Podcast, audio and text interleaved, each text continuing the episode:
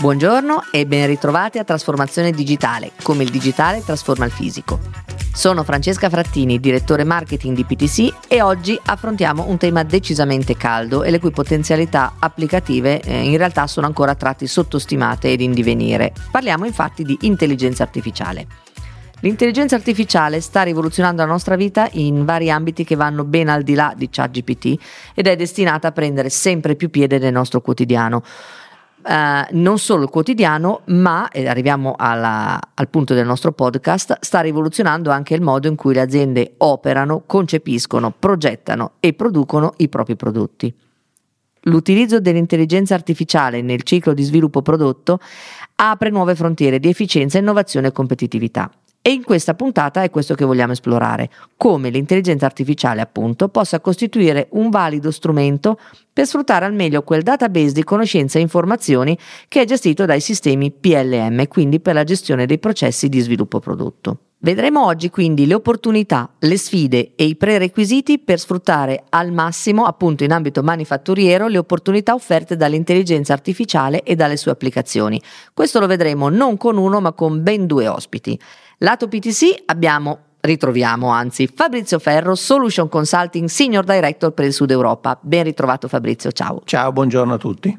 Come gradito ospite esterno, invece direttamente da Capgemini Engineering, abbiamo oggi con noi Giulio Lanza, Pre-Sales Director Digital Continuity and Smart Factory. Ciao Giulio e benvenuto. Ciao Francesca, grazie a tutti. Allora, partiamo con Giulio. Giulio, eh, che cosa incontri e vedi sul mercato? Ci fai uno scenario delle tendenze che, che stai osservando, che state osservando come Capgemini Engineering? Bene Francesca, incontrando i clienti quotidianamente sul mondo del sviluppo prodotto e del manufacturing ho notato una tendenza soprattutto nello sviluppo prodotto su richieste che toccano temi dell'applicazione dell'intelligenza artificiale per migliorare appunto l'efficienza del, di, questo, di, questa struttura. No? E, ehm, l'idea che mi sono fatto è che può nascere da un confronto con l'area manufacturing e supply chain, laddove l'intelligenza artificiale già da tanti anni dà dei forti contributi, ad esempio sui temi della previsione della domanda, i temi della manutenzione predittiva, i temi del um, controllo qualità con l'intelligenza artificiale applicata al riconoscimento immagini, al riconoscimento difetti, ma pensiamo anche tutta all'ottimizzazione della schedulazione e pianificazione della, delle attività produttive. Ecco lo sviluppo prodotto non ha ancora questo livello di, di automazione, di utilizzo dei dati, no? c'è ancora diciamo, una, una, una, volontà ma non c'è ancora un reale eh, beneficio dall'utilizzo di questi strumenti. No? E, e, quindi i clienti sono interessati e, e pongono delle domande interessanti. In quali ambiti prevalentemente ti pongono delle domande? Cosa ti chiede fondamentalmente il mercato? Beh, una delle domande più comuni è quello del um, riutilizzo delle parti, no? come fare in modo che i progettisti anche nuovi non reinventino da capo una soluzione ma sfruttino tutta la storia, la memoria tecnica dell'azienda.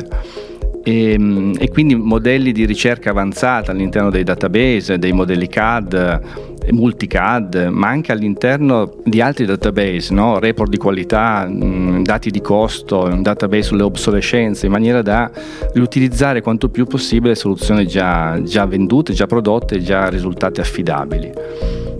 Un altro tema caldo è quello della qualità, cioè prevenire gli errori, o, o, almeno, almeno individuarli prima di rilasciare una parte verso la produzione. Questo vuol dire sfruttare tutta la memoria tecnica in maniera più interattiva. Immaginiamo la chatbot applicato appunto alla consultazione delle norme di progettazione. Immaginiamo un progettista che mentre modella una parte e disegna ha un dubbio e interroga in real time nel sistema, dice ma qua quale distanza devo ottenere, quale materiale, quale tolleranza e il sistema che va a scandagliare tutta la memoria tecnica e gli fornisce una risposta, no? rispetto a andare a sfogliare centinaia di pagine di un PDF che che è un modo ormai difficile, visti i tempi, il time to market che si accorcia. Ma anche il fatto diventa, scusami se ti interrompo, anche una, una, soluzione, come dire, molto più legata all'utilizzo day by day, perché qualunque cosa adesso la prima cosa che facciamo è chiedere, facciamo promozione, però chiediamo diciamo, a un sistema di ricerca eh, di trovarci l'informazione direttamente in maniera vocale, poterlo fare almeno con un chatbot è già una,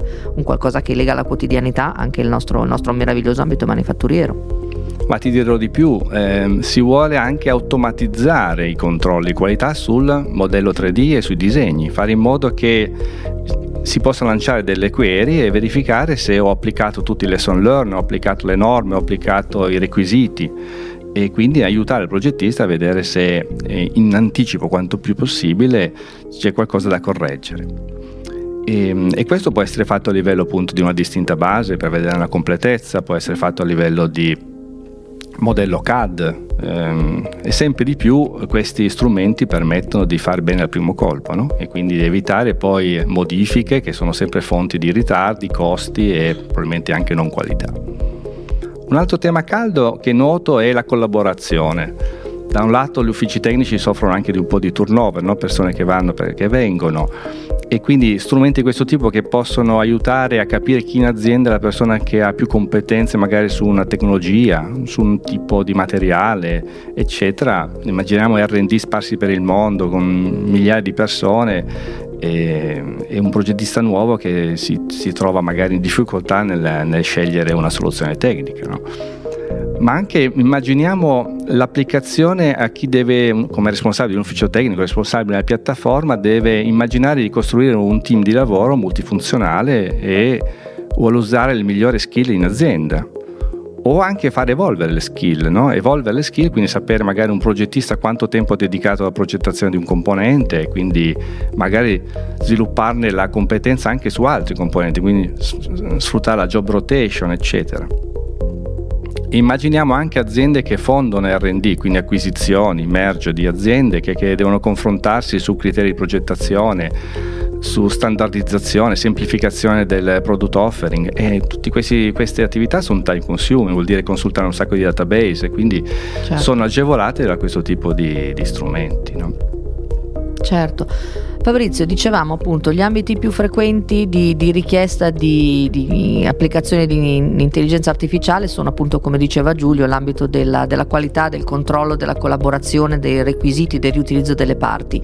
Hai qualcosa da aggiungere? Ma, eh, si può aggiungere eh, sicuramente che l'intelligenza artificiale fino ad oggi è uno strumento che eh, laddove usato, già usato all'interno delle soluzioni che PTC propone, ma anche all'interno delle, delle diverse soluzioni all'interno dello sviluppo prodotto, è più un'intelligenza di tipo on demand. Faccio una domanda, qualcuno risponde Esempi di questo tipo sono il generative design, ad esempio, no? nel, fa- nel, discorso di fare bene, nel, con il concetto del fare bene al primo colpo, il discorso del generative design è importante perché a fronte di determinati vincoli è la macchina che definisce qual è la forma e questa è quella che io chiamo una intelligenza artificiale on demand. Quello che dovrà cambiare, quello che potrà cambiare è il fatto che l'intelligenza artificiale deve diventare, diventerà eh, più proattiva. Eh, se ci pensate oggi molti prodotti di qualunque tipo sono sempre più intelligenti, sono in grado di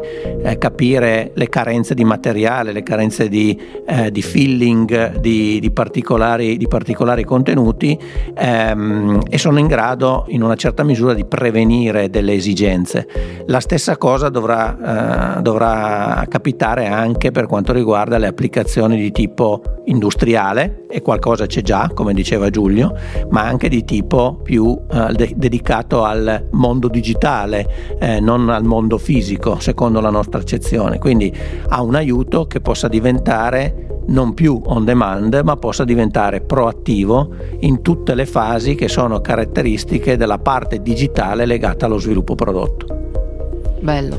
E a questo punto, ecco, uh, a questo proposito, Giulio, dove siamo adesso all'interno delle aziende? A che punto siamo? Cosa stanno facendo? Oggi vediamo diversi progetti pilota, eh, esperimenti, prove, ehm, una crescita graduale, sicuramente i sistemi non sono ancora maturi per essere industrializzati in larga scala, ma ehm, diversi nostri clienti ci stanno appunto chiedendo l'avvio di questi progetti pilota su alcuni temi specifici e soprattutto stanno predisponendo, predisponendo, dei budget per il prossimo anno. E questo mi sembra già un bel indicatore. E questo è un bel indicatore perché significa che stanno già toccando con mano dei risultati e stanno già intravedendo la possibilità di fare efficienza e fare produttività all'interno appunto del, dello sviluppo prodotto. Fabrizio, da questo lato PTC dov'è? Ma fondamentalmente l'interesse per l'intelligenza mm, artificiale è, come potrete capire, eh, assolutamente elevato. Siamo in una fase sicuramente di studio in cui eh, si cerca di capire quali siano le modalità migliori per inserire questo tipo di interazioni in modo che siano correttamente non invasive perché altrimenti diventa poi eh, un qualcuno che continua a punzecchiare eh, il progettista o comunque chi lavora nell'ambito dello sviluppo prodotto.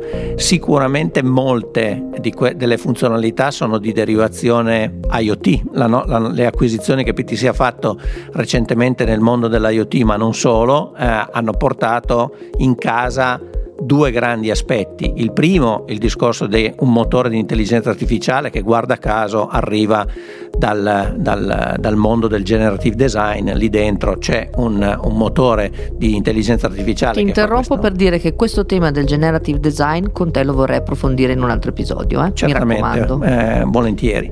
E quindi un motore da una parte, dall'altra parte la capacità di integrazione con sistemi eh, sia informatici sia oggetti presenti nella fabbrica, ma non solo, che deriva appunto dal, dall'ambito, dall'ambito IoT. Se ad esempio noi andiamo ad esplorare un tema che sta andando per la maggiore, che è quello della sostenibilità, una delle potenziali applicazioni dell'intelligenza artificiale potrebbe essere quella ad esempio di assistere il progettista, ma non solo il progettista, assistere l'azienda nelle valutazioni eh, relativamente alla sostenibilità. La sostenibilità richiede tutta una certa serie di valutazioni riguardo le emissioni di CO2, il consumo di acqua, eh, consumo energetici e cose di questo genere e in molti casi eh, quando si vanno a cambiare determinati parametri di progetto è necessario immediatamente avere eh, a disposizione la, le valutazioni riguardo que- agli impatti di questi, di questi cambiamenti. Ecco, li, l'intelligenza artificiale potrebbe aiutare in queste attività di roll up e di analisi della distinta in maniera molto efficiente e in maniera non solo on demand ma anche in maniera proattiva accorgendosi che certe cose sono cambiate e che quindi certe valutazioni devono essere rifatte e eh, ripresentate eventualmente con i loro aspetti positivi e negativi. Certo. Colgo l'occasione, oltre che per eh, avere il tuo impegno a parlare con noi di generative design, l'hai detto, per ricordare agli amici del nostro podcast che abbiamo anche trattato le tematiche eh, inerenti alla sostenibilità ambientale in altre due puntate che vi invito ad andare a riascoltare se ancora non l'avete fatto. Tornando invece a bomba all'argomento di oggi, allora abbiamo valutato, abbiamo mm, evidenziato quelli che sono gli ambiti eh, potenziali e futuri di applicazione della, dell'intelligenza artificiale anche in ambito manufacturing. Abbiamo valutato anche i vantaggi in termini di sostenibilità ambientale che questo offre, quindi abbiamo valutato tutti i benefici, diciamo, analizzando i benefici, a questo punto parliamo anche del contraltare. Giulio, quali sono i rischi potenziali o insomma le analisi che stiamo facendo? Facendo a livello di ehm, superamento delle potenziali obiezioni diciamo, a questo tipo di, mm, all'utilizzo di questo tipo di tecnologia. Bene, una, sicuramente punto d'attenzione è quello della proprietà intellettuale dei dati. Certamente. Perché ovviamente il sistema va veramente nel cuore di un'azienda, nel suo know-how e lo elabora e lo rende disponibile, quindi è un tema di assoluta attenzione questo. L'altro tema è la certezza della risposta, quindi anche un tema di responsabilità.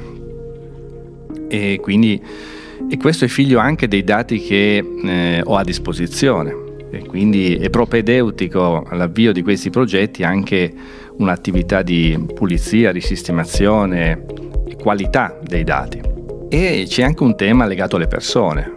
Il progettista dovrà sviluppare delle nuove competenze, sarà sgravato di quelle che diciamo solitamente vengono chiamate attività non valore aggiunto, no? consultare database, attività anche tra virgolette noiose, no? mm, gli si liberano delle ore, no? queste ore vanno investite in invece attività a più valore aggiunto e quindi attività di innovazione, di ottimizzazione del prodotto, laddove diciamo, l'intelligenza artificiale non può arrivare.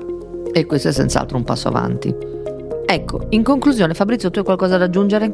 Ma non posso, direi che non posso fare altro che confermare quello che Giulio, Giulio sta dicendo. È anche evidente che dobbiamo considerare un fatto molto importante. L'intelligenza artificiale sarà tanto più accurata quanto più l'alimentiamo con delle informazioni corrette. Quindi magari conviene, eh, magari lo vedremo poi in seguito, cominciare a farsi delle domande su quello che abbiamo in casa all'interno dei dati che noi immagazziniamo, che le aziende immagazzinano costantemente all'interno dei loro sistemi. Ecco, e qui ti interrompo perché effettivamente volevo proprio chiedere a Giulio che cosa consigliamo di fare alle aziende manifatturiere, che, ossia che cosa devono in realtà fare già oggi per prepararsi a sostenere quest'onda, quella dell'intelligenza artificiale e di come si inseriranno in tutti i vari applicativi. Beh, senz'altro tenersi aggiornati su quelle che sono le roadmap, le possibilità, non perdere l'onda e quindi entrarci da subito anche con progetti piccoli. Abbiamo detto fare pulizia dei dati, quindi magari creare dei sottogruppi, dei gruppi di lavoro, fare formazione alle persone, no? Perché quello che abbiamo visto anche nel mondo manufatturiero con la trasformazione lean è quello che le idee di miglioramento devono nascere dalle persone, no? e quindi le persone devono conoscere cosa può fare l'intelligenza artificiale, generare idee per poter lavorare meglio e, e poi saranno loro gli sponsor di queste soluzioni, le sentiranno proprie, non le sentiranno come un avversario, un competitor, no?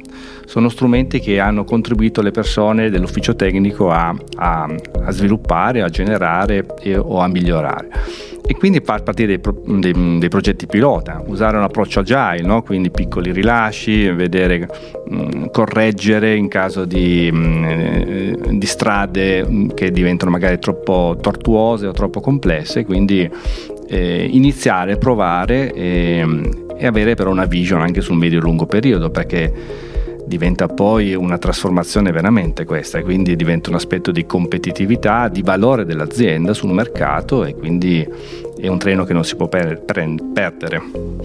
Certamente. Fabrizio, dicevi prima, de, parlavi prima della necessità appunto di fare un po' di pulizia domestica, chiamiamola così, di organizzare mh, i dati all'interno dell'azienda in modo appunto da essere, da essere preparati. Hai qualcosa da, da aggiungere? Ma io inviterei le aziende e chi ci ascolta a riflettere su due temi, uno riguardante il PLM come sistema e uno riguardante i dati. E il primo è relativo al fatto che PLM non vuol dire avere i processi a posto, i sistemi in ordine eh, e eh, avere, eh, non vuol dire avere ordine in casa a 360 gradi.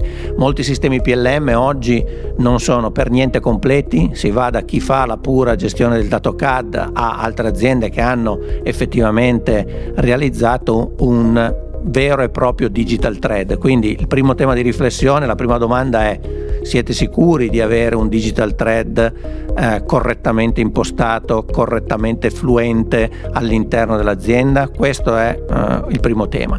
Il secondo tema è che eh, all'interno del digital thread e all'interno dei diversi sistemi esistono dei dati, esistono delle informazioni. Abbiamo detto prima che l'intelligenza artificiale è tanto più intelligente e accurata quanto più questi dati e queste informazioni sono corrette, accurate, aggiornate e così via. Quindi l'altra domanda è uh, quanti dati raccogliete, quali dati raccogliete, quali uso quale uso ne fate di questi dati, se ne fate uno, perché molte aziende ci dicono raccogliamo tanti dati ma non li sappiamo utilizzare, non li, non li utilizziamo a sufficienza. Questo già anche in ambiti, come si diceva prima anche con Giulio, negli ambiti del manufacturing, dove di dati se ne raccolgono tanti e dove sono, c'è già una cultura legata all'implementazione all'utilizzo del machine learning e di algoritmi eh, autoadattativi. Quindi da questo punto di vista, anche dal punto di vista del mondo fisico, mondo digitale, sicuramente è un, ambito, è un ambito importante. E attenzione, i dati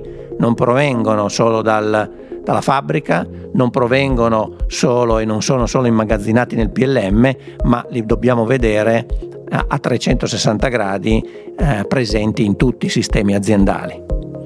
Certo, bravo, mi piace molto questa visione olistica della, dell'azienda, grazie.